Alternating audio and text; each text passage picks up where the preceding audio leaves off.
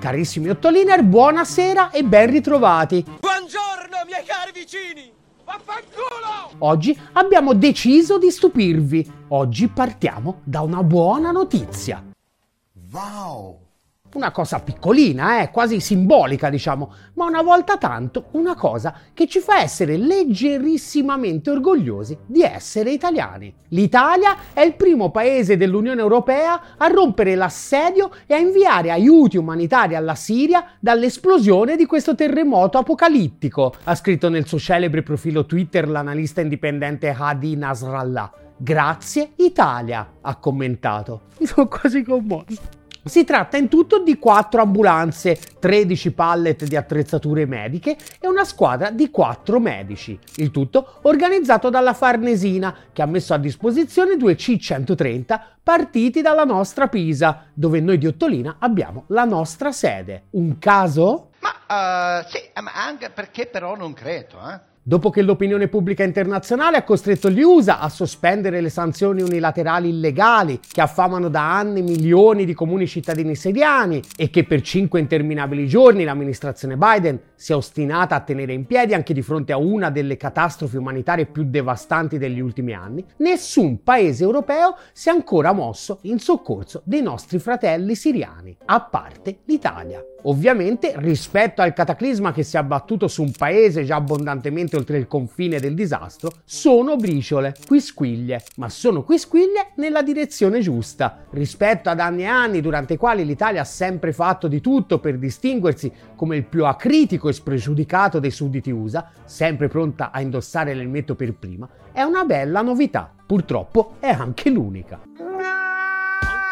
Gli aiuti italiani, giusto per fare un esempio, sono dovuti atterrare a Beirut. L'aeroporto di Damasco, infatti, è a regime ridotto. La notte del primo gennaio è stato bombardato dall'aviazione israeliana giusto per sottolineare cosa ci dovevamo aspettare dal nuovo anno. L'alternativa era atterrare direttamente ad Aleppo, anzi no, forse no, perché a fine agosto, nell'arco di una settimana, anche quello è stato semidistrutto da due attacchi aerei, sempre israeliani, democratici. Si erano portati avanti. Dio sta giudicando tutte le nazioni attorno a noi che volevano invadere la nostra terra e gettarci in mare, ha affermato il rabbino Shmuel Eliyahu, che ha definito il terremoto che ha devastato Siria e Turchia un esempio di giustizia divina. Tutto ciò che accade accade per purificare il mondo e renderlo migliore, ha sottolineato. Ma vattene a fa... Il rabbino Eliyahu non è esattamente l'ultima ruota del carro. Il figlio Amihai è stato da poco nominato ministro per gli affari e l'eredità di Gerusalemme nell'ultimo governo Netanyahu. È il frutto dell'ingresso nella maggioranza di governo di Otzma Yehudit, il partito dell'estrema destra sionista fondato da Ben Gvir, che attualmente ricopre niente po' di meno che la carica di ministro della sicurezza nazionale e che sta portando avanti una campagna massiccia per far eleggere il rabbino Eliahu rabbino capo di tutta Israele. È un po' come se dopo aver fallito nel tentativo di far vincere i fondamentalisti in Siria, gli israeliani avessero deciso di farli vincere direttamente in casa loro. Per quanto possa sembrare assurdo, infatti, Israele in Siria è stato uno dei migliori alleati del fondamentalismo islamico. Come scriveva sulle pagine di Famiglia Cristiana il buon Fulvio Scaglione già nel giugno 2014, infatti, è chiaro che tra la vittoria dei terroristi islamici e la sopravvivenza di Assad in Siria, Israele opta per la prima ipotesi. Seppur di mettere in difficoltà Assad, sei disposto a sostenere dei fondamentalisti che un giorno sì e l'altro pure. Incitano i loro affiliati a farsi brillare per le strade del tuo paese, figurati quanti problemi ti fai a ostacolare con ogni mezzo necessario la macchina degli aiuti umanitari. Secondo la prestigiosa testata online saudita Elaf, una fonte anonima dell'esercito israeliano avrebbe affermato che Tel Aviv sarebbe pronta a bombardare ogni convoglio di aiuti verso la popolazione siriana in arrivo dall'Iran per il timore che il regime di Teheran approfitti della tragica situazione per inviare armi ed equipaggiamento a Hezbollah. Un copione visto e rivisto. Due settimane fa droni israeliani avevano fatto saltare in aria tre camion iraniani che stavano entrando in Siria alla luce del sole attraverso il confine iracheno di Al-Bukamal. Secondo le fonti locali, non trasportavano altro se non riso e grano. E i continui attacchi bombaroli agli aeroporti di Damasco ed Aleppo hanno rappresentato un ostacolo enorme alla distribuzione degli aiuti umanitari anche ben prima del terremoto. Il 14 settembre la Commissione siriana delle Nazioni Unite aveva denunciato pubblicamente che gli attacchi aerei israeliani all'aeroporto di Damasco comportano la sospensione dell'assistenza umanitaria da parte delle Nazioni Unite, che è estremamente grave. Ma gli israeliani non sono certo gli unici a ostacolare la macchina degli aiuti umanitari. Un ponte per ieri ha comunicato che un loro convoglio di aiuti era bloccato fuori da Aleppo dalle forze governative. Nell'area di Idlib, che grazie al sostegno turco è in buona parte saldamente nelle mani della formazione militante salafita di Hayat Tahrir al-Sham, nota anche come Al-Qaeda in Siria, c'è forse la situazione più critica, con i soccorsi in arrivo da Damasco che vengono sistematicamente ostacolati dai jihadisti, come ha confermato alla Reuters un portavoce delle Nazioni Unite. Non poteva andare molto diversamente. Lontano dagli occhi e dal cuore della propaganda che si accorge della guerra soltanto quando sono coinvolti esseri umani con la carnagione chiara e gli occhi azzurri, negli ultimi quasi 12 anni in Siria è andata in scena la cosa più simile a una guerra mondiale che si sia vista da decenni. È il prototipo della guerra per procura tra blocchi contrapposti che come Ottolina abbiamo spesso descritto come il possibile new normal nel nuovo disordine globale, una riproduzione in miniatura di quello che molto probabilmente ci attende nel prossimo futuro. E per questo abbiamo pensato fosse il caso di ripercorrerne sinteticamente le tappe principali. Andiamo per gradi. Il clan degli Assad è al potere in Siria da oltre 50 anni, da quando cioè si impossessa del governo del paese attraverso un colpo di Stato guidato dal partito socialista panarabo del Baath e dal suo leader siriano Hafiz al-Assad, padre di Bashar. Secondo le associazioni per i diritti umani, si tratta di un regime antidemocratico ed estremamente violento. Ma te guarda, in un'area del pianeta dove si definisce l'unica democrazia, un paese come Israele, che pratica sistematicamente la discriminazione su base etnica e l'occupazione legale di territori altrui, chi l'avrebbe mai detto che la Siria non fosse esattamente una socialdemocrazia pluralistica, tipo la Svezia dei tempi migliori? Eh? Ma rispetto a molti vicini che bilanciano il loro autoritarismo con l'amicizia nei confronti dell'Occidente, la Siria ha un difettuccio in più. È da sempre amica dei sovietici e quando l'Unione Sovietica non c'è più, continua ad essere amica pure della Federazione Russa. E non solo, è pure amica degli iraniani. Insomma, per le strambe categorie del mondo libero, a tutti gli effetti è uno Stato canaglia. È anche uno dei sette paesi dove gli USA post 11 settembre, con la scusa abbastanza ridicola della lotta globale ad Al-Qaeda, avevano deciso di provare a imporre un cambio di regime. Iraq, Libia, Libano, Siria, Somalia, Sudan e Iran. Lo affermava candidamente già nel 2003 il generale USA Wesley Clark, che giustamente faceva anche notare come in realtà questi paesi non avessero molto a che fare con Al-Qaeda. I veri sponsor del terrorismo sono in realtà gli alleati USA della regione come l'Egitto, il Pakistan e l'Arabia Saudita, aveva dichiarato pubblicamente. Per la propaganda suprematista mainstream so dettagli. Il piano USA parte in pompa magna con la devastazione dell'Iraq e la detronizzazione di Saddam, ma poi si incaglia l'invasione arbitraria e ingiustificata di un paese, lo sterminio su larga scala che ne consegue e l'incentivo che tutto questo comporta alla diffusione del fondamentalismo jihadista non convince pienamente gli alleati. Gli USA rischiano di trovarsi sempre più isolati e con la fine dell'era dei Cheney e dei Wolfowitz e l'arrivo dell'amministrazione Obama provano a giocarsi la carta dell'imperialismo dal volto gentile. E così, per portare avanti l'agenda bipartisan dei cambi di regime e manu militari in tutti i paesi ostili dell'area, c'è bisogno di qualche motivazione che piace alla gente che piace. E dai dai, la motivazione arriva. Si chiama Primavera Araba laddove i semplici cittadini vedono un'opportunità per rivendicare maggiori spazi di democrazia e un miglioramento delle condizioni materiali di vita, gli USA e le petromonarchie alleate della regione vedono un'opportunità imperdibile per far precipitare tutta l'area nel caos e poi riportare l'ordine a son di raid aerei. A febbraio del 2011 il caos travolge la Libia. Poche settimane dopo è il turno della Siria. Sin da subito ai manifestanti pacifici, che di sicuro motivi per essere incazzati ne avevano abbastanza, diciamo, esattamente come in Libia, si affiancano miliziani jihadisti addestrati e equipaggiati da forze straniere. Il principale sospettato, come in Libia, è di nuovo il Qatar, che, come in Libia, sostiene l'insurrezione non solo con aiuti materiali ai miliziani, ma anche con l'aiuto ideologico del suo prestigioso organo di propaganda, Al Jazeera. La manodopera specializzata per buttarla in caciara d'altronde non mancava. L'Iraq da tempo si era trasformato in un gigantesco campo d'addestramento per i fondamentalisti che di lì a poco confluiranno nello Stato islamico. Come ha ammesso sempre il generale Wesley Clark qualche anno dopo,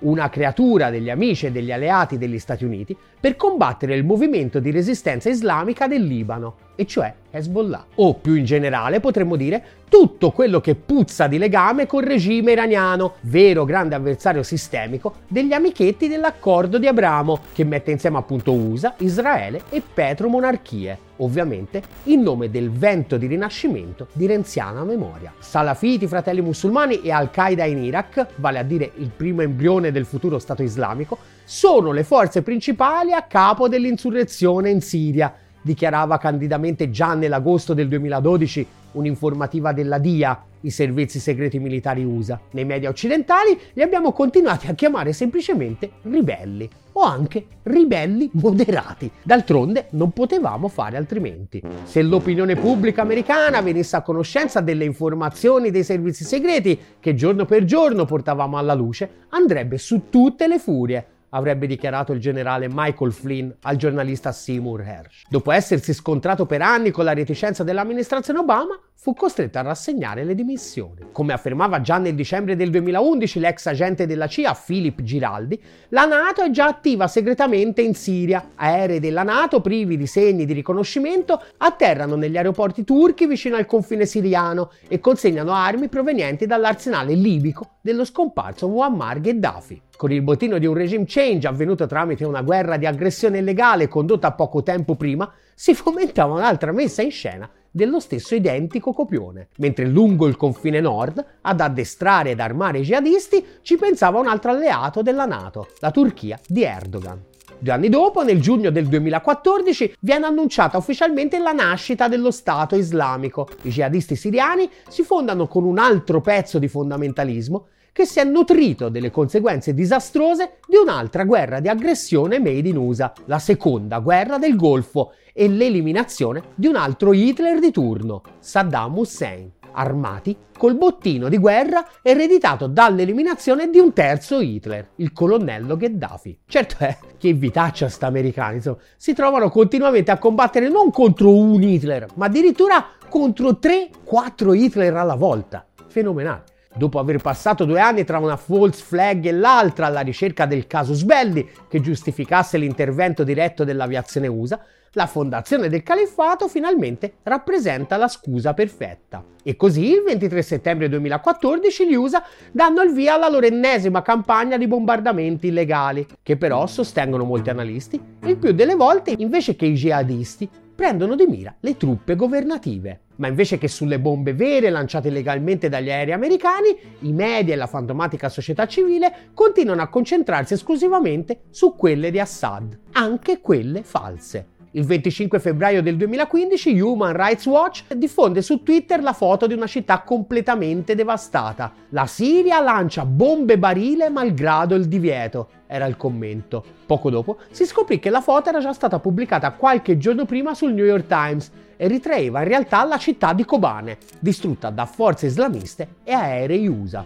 L'8 maggio il direttore di Human Rights Watch ci riprova e posta un'altra foto di distruzioni che avrebbe mostrato quello che le bombe barile di Assad hanno fatto ad Aleppo. La città però purtroppo non era Aleppo, ma Gaza un anno prima. A settembre del 2015 alle bombe illegali USA si aggiungono anche quelle altrettanto illegali dei francesi, degli inglesi, dei canadesi e pure dei tedeschi, tutti ospiti non graditi e, in punta di diritto, tutti platealmente colpevoli di crimini di guerra.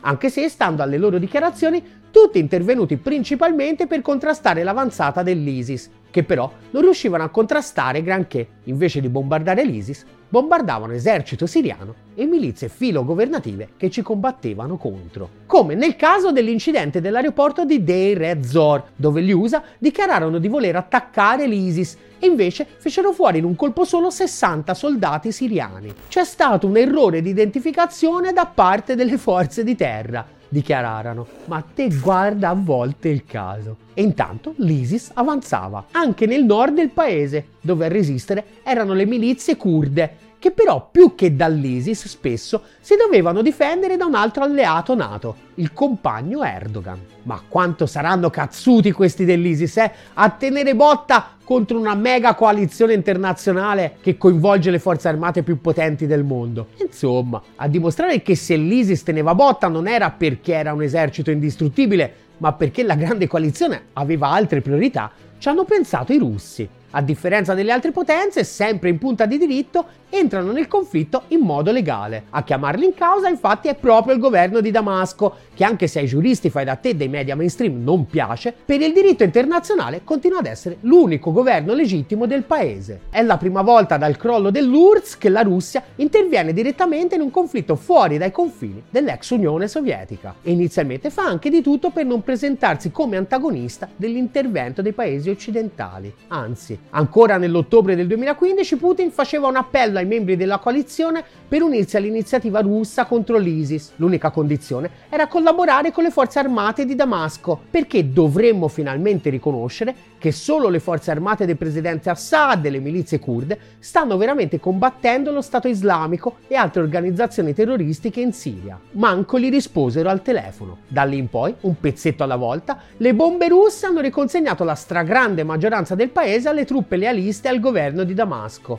Una riconquista dolorosissima. Se ad effettuarla fossero stati i paesi occidentali, li avrebbero chiamati danni collaterali. Siccome li facevano i russi, erano massacri ingiustificati. Per anni non c'è stato giorno senza che i russi venissero accusati di aver raso al suolo senza motivo un qualche ospedale. Il che tra l'altro ci fa sorgere il quesito: ma cosa avevano mai da lamentarsi i siriani del regime di Assad che stando alle cronache in Siria c'era la maggior concentrazione di ospedali pediatrici del pianeta? Dal Cuman a parte la campagna russa è stata una vera e propria mattanza, né più e nemmeno come quelle condotte in altre occasioni dal mondo libero. Solo che a questo giro, a terrorizzare chi in passato dei massacri in Iraq più o meno se n'era fatto una ragione, c'era la disarmante realtà che per la prima volta i suoi datori di lavoro, la loro vera guerra, la stavano palesemente perdendo. Come scriveva Fulvio Scaglione su Famiglia Cristiana, per la prima volta infatti un piano di cambiamento di regime sponsorizzato dagli USA è stato mandato a monte. In altre parole, Assad